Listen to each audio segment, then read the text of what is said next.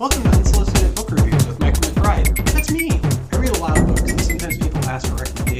No one explicitly asked me to review these books in particular, which is why they're unsolicited book reviews. They just happen to be ones I enjoyed recently. I read across genres, and really whatever happens to come across my path. Sometimes it's a book mentioned within another book that I'm currently reading. Other times it's from an interview with an author, or just a new book from a favorite author. And sometimes someone else recommended I read the book for whatever reason. Often, if that's the case, I've forgotten where the recommendation came from by the time I get around to reading it. Oops. Each episode is going to have somewhere between three and five reviews and be roughly five minutes long each, give or take. Good?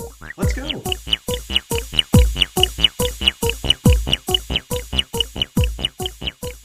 Uh, today's book is Alison Bechdel's Dykes to Watch Out For, uh, the audiobook.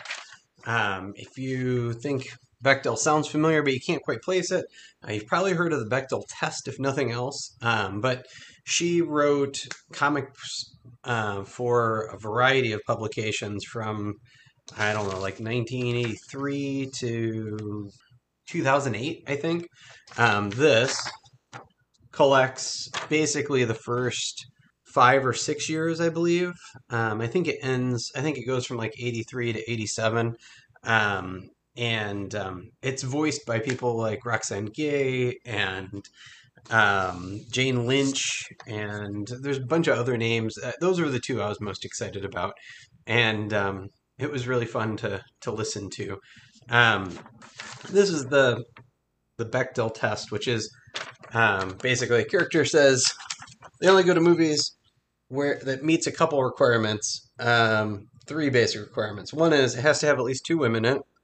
They have to talk to each other about something other than a man.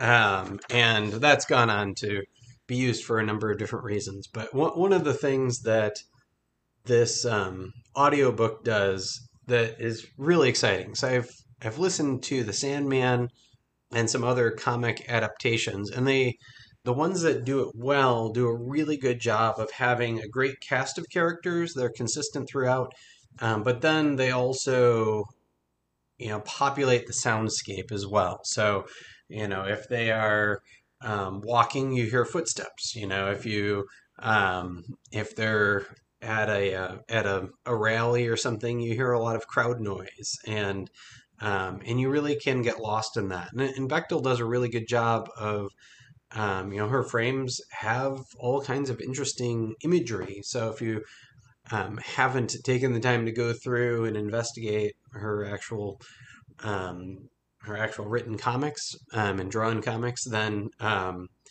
you still get a sense of what's going on in the background of those frames as well. Um, her books or her comics have been collected in a bunch of different um, volumes, I guess. And this one, I think, is just called Dykes to Watch Out For, which was the original title of the of the strip that she used to do. Um, they're mostly a single page kind of comic. Um, I know that she published some in the Advocate and um, some other ones that went on after that. But uh, in terms of audiobook, it's fairly short. I think it was like three and a half hours, um, but very entertaining. And it's a real interesting snapshot of the United States and you know what was happening at that time. So you know most of the storylines are just about you know what a, a lesbian couple does on their you know what what their life is like. But then there's also all of the politics that seep in as well. Um, it kind of culminates in a trip to washington d.c for for a rally i think in 1987 um, but anyway really enjoyed it. I would definitely recommend alison bechdel's Dykes to watch out for today's book is demon copperhead by barbara kingsolver and if you think that name sounds familiar, but you've never heard the book, then you probably heard about or read Poisonwood Bible. Um, oddly enough, I did not read it, I think because everybody was talking about it. And I know sometimes that rubs me the wrong way. so I still haven't read that one, but I did read this one. Um, she won the Pulitzer last year, so it's not like she needs promotion or anything like that. Um, but I, I, read the book, and so I thought I would review it. I enjoyed it as well. Um, one of the things Well, first of all, Demon Copperhead kind of works like David Copperfield, and she addresses, like, yes, this was intentionally a nod to Charles Dickens' book, um, you know, which was fairly autobiographical, um, both of them, um, for a couple different reasons. But with David Copperfield, uh, Dickens was writing about institutionalized poverty and struggling to to rise up and overcome those difficulties. And he, he would not have called it that necessarily, um, but you know that's kind of the story of David Copperfield, and it's also spoiler alert the story of Demon Copperhead, um, which Demon Copperhead you'll learn quickly is a nickname for the main character. Um, a lot of the characters have nicknames in the story. Um, it is kind of in um, southern Appalachia, um, Kentucky, Tennessee, that kind of area, um, very rural. Um, the story is told first person, like David Copperfield. Um, it does a really good job of just kind of grabbing you and keep going. Um, so many books, I feel like nowadays have a introductory chapter that is you know something that happens in the middle of the book or towards the end of the book you know just to kind of hook you. And one of the things I, I, really appreciate about this book is it doesn't play any tricks like that. It just starts and goes. Um, and the voice is very compelling and engaging. I, really enjoyed it. I, I listened to it uh, through the library's libby system and um, you know, that's why i got the little piece of paper instead. Um, but yeah, the the book is it's good. It's it's a big book. Um, I think it was 22 hours to listen to, something like that. Um, and um, but it didn't lose my interest. You know, I, I kept being engaged and very interested in it.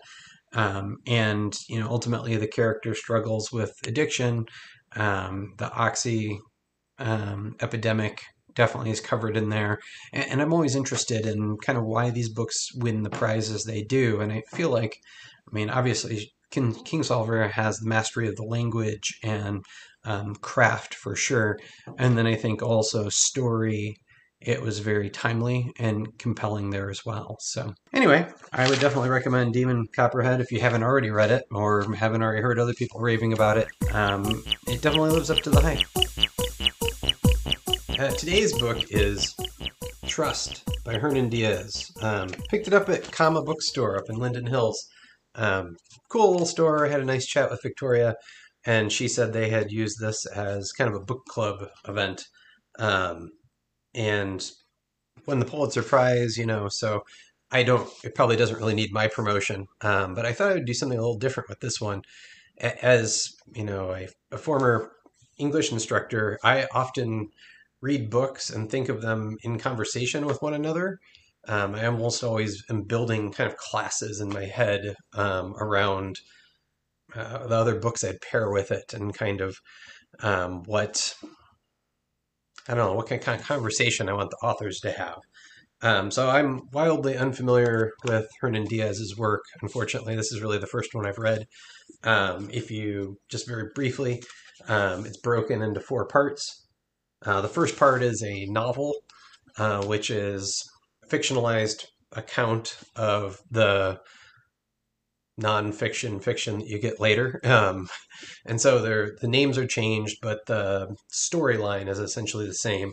The next part then is the attempt at a memoir or autobiography um, of the male character in the novel. And then you get a memoir from his secretary who writes about his her experience, and then at the very end, you get the wife's perspective um, that reveals things that were kept secret in the previous parts. Um, it's on one level, it's all about finance. Um, it takes place in kind of between the 1880s and 1940s because uh, you trace the family lineage back a little ways and um, the family has a bunch of money, and investing plays a huge part in it. Um, it just so happens that I had recently read this book, uh, The Panic of 1907, by Robert Bruner and Sean Carr. Um, and that panic plays a big role in this book, which is weird. I didn't intend it that way, but because I had read it, um, it really was interesting because I could see how much research Hernan Diaz had done to make this stuff accurate. Um, one thing that the Panic in 1907 book does is it does a really nice job of contextualizing what the panic was, what came before it, what came after it, and then also talks about why uh, it's relevant today. You know, like why should we care about these things from the past? Um, and so, if I were building a class, we would probably read sections of this, maybe. Um, I don't know that I would assign the whole book, um, but it would definitely inform a nice historical basis for this. Um, the other part that is, I think, interesting in terms of thinking about what would go well with trust is um, another book that talks about silences. So, even though the book Trust is about finance and husband wife relationship and society and those kind of things, um, what I found most interesting were kind of the gaps in the story. Um, you know, the the fictionalized, the, the novel piece of this, um, you know, is obviously distant from the memoir pieces. Um, but then even when you get into parts of the husband's memoir, there's literal gaps. Um, you know, it's sketched in. It's like, oh, talk about mother here, and um, philosophic treatment. Um, you know, and so there's there's literal gaps and silences where he doesn't fill in the full story for you. And similarly, when we get to the memoir of his secretary assistant, um, she leaves pieces out but makes connections that he didn't. And then when we get to the wife's account, you know, you get all of these other things that have been silenced from before. And one of the, the books that um, I think does a really good job talking about silences is another Diaz, Junot Diaz, um, The Brief Wondrous Life of Oscar Wao. Um, this one, it's kind of interesting, and, and Diaz has gone Junot Diaz has gone on record talking about how important silences are. That a lot of times when you have a narrator or a character giving lots of information, um, you should pay attention to what they're not saying. That sometimes by coming so forth, being so forthcoming about some stuff means you're leaving a lot of other things out. Um, and then lastly is this little book um, by Louise Erdrich, Shadow Tag, which I don't know anybody who's read this. I mean, I've encouraged a couple people to read it, and we've had some conversations, but like I, it's it's such a weird book, um, but it would work in this context because the the premise of Shadow Tag is that um, the wife, and I don't remember the, her name, unfortunately, um, keeps a diary, and the husband doesn't know what's going on, so he's reading her diary, but she knows he's reading her diary, so she keeps two diaries. One's in a safe deposit box, and one is um, one where she manipulates what you know is actually happening in her life, um, so that she can kind of verify if he's snooping or not. And so it's all about secrets and silence and who you trust. So the trust in this one works neatly uh, because of trust and money, um, but also like who's the reliable narrator here? Who is which which story is true? Um, who do you believe and kind of why? So um, anyway, that is kind of a weird roundabout review, I guess, of Hernan Diaz's Trust. Um, but I think it would work really good in conjunction with um, the Shadow Tag and Brief Wondrous Life of Oscar Wao, or you could use um, any number of his other books as well. So, um, and then Panic as well, perhaps. So, uh, today's book review is really a threefer. Uh, they're all by Hugh Howey. Uh, there's Wool, Shift, and Dust. Um, and these are the books that the recent TV series on Apple TV, um, Silo, are based on. If you haven't seen the TV show, obviously doesn't matter. Um, you can still enjoy the books on, the, on their own. Um, the basic premise is we're in a future America where um, they have built silos to protect people from um, from the post-apocalyptic world outside, and so they live underground and there's a very regimented structure of the culture, and um, they don't know what's outside, and they their history has been forgotten. And you know, of course, some characters end up digging up some of that history and finding that, and um, yeah. So if you haven't if you haven't seen the series and you want to watch the TV series and not have spoilers, uh, you should stop now because uh, I am going to talk a little bit about kind of what happens and how it breaks down in the books versus the TV show. Um, but I will say, in general, like there are pretty significant changes between the books and the and the series, and I'm I'm always super interested in adaptations. But again, if you don't want spoilers, stop. Um, so Hugh Howey, Howey wrote these books. Um, Wool was originally written as a short story in 2011, and Shift then I think was maybe written as a series of novellas in 2012, and then Dust is in 2013. Um, and obviously the TV series just came out, I think, this year.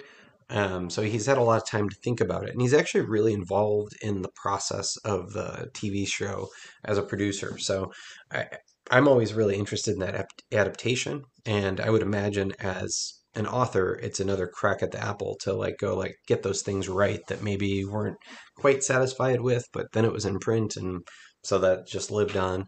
Um, and to me, it feels like that. Having watched the first season and then having read the books, I feel like the TV series is a more polished version um, and eh, honestly kind of more interesting. Um, it's the same basic premise, but some things change. So, um, for instance,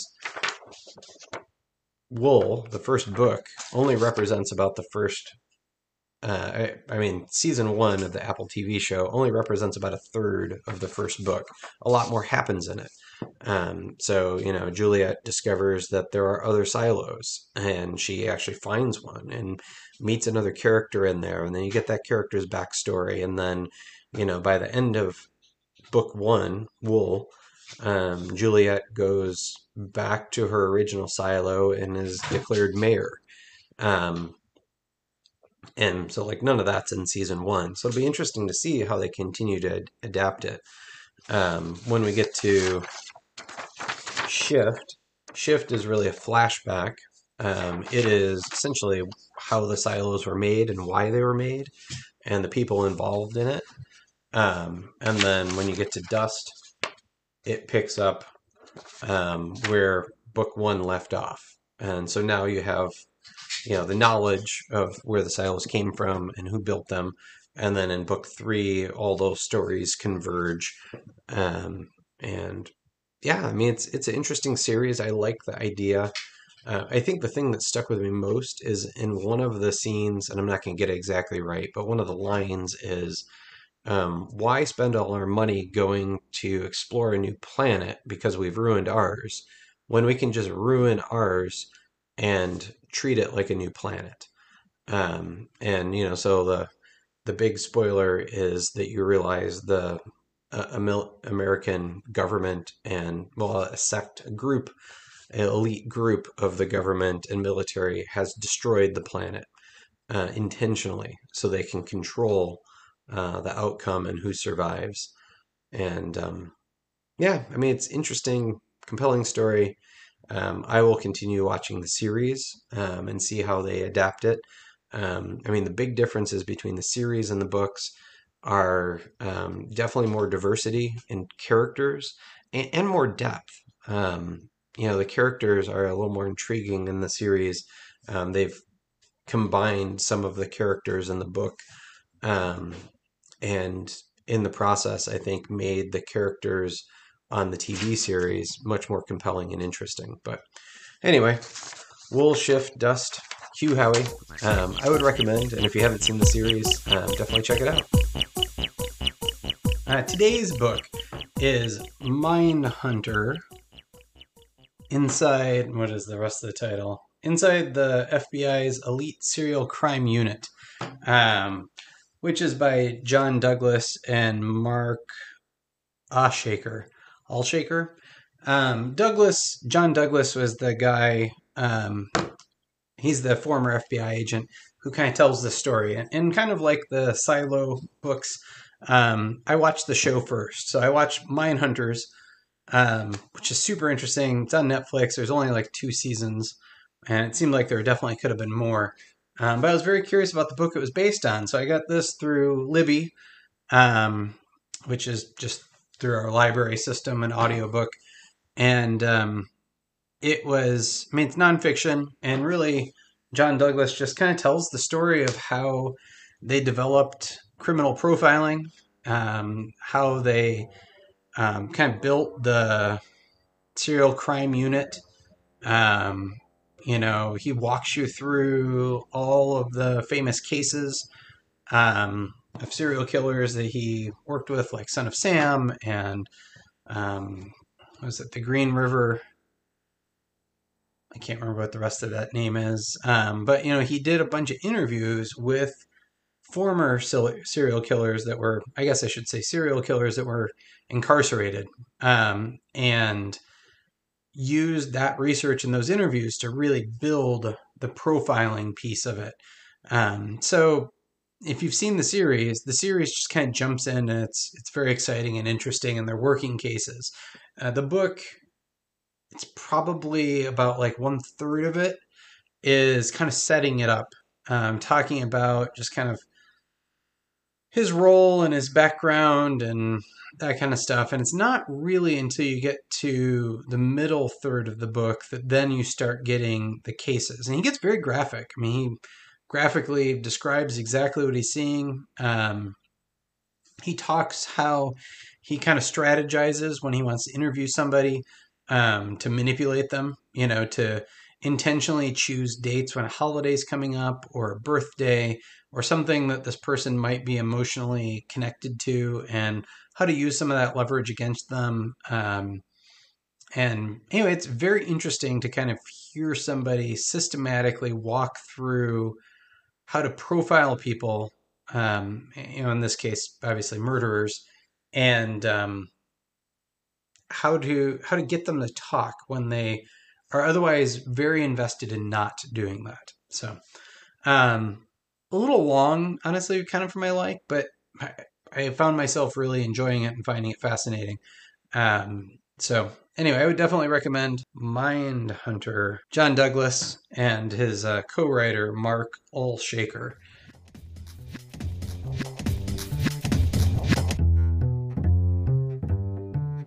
Thanks for listening. You can find out more about me at my webpage, michaelmacbride.com, or on most social media platforms with the same handle, at Michael MacBride. That's M A C B R I D E, like Mac and Bride. Let me know what you're listening to, or if you read one of these books, leave me a comment and let me know what you thought. Have a great day.